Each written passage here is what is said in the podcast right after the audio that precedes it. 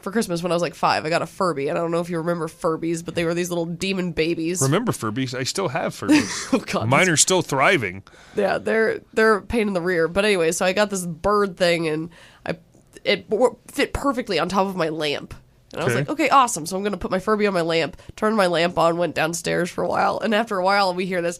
And I'm like, what the heck is that? And we go upstairs, and this Furby is melting on top of my lamp.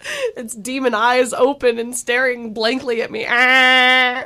So just to be clear, my Furby still alive and well, still thriving. Yours did not make it through the first night. It did not. You really should never get a dog. Poor child.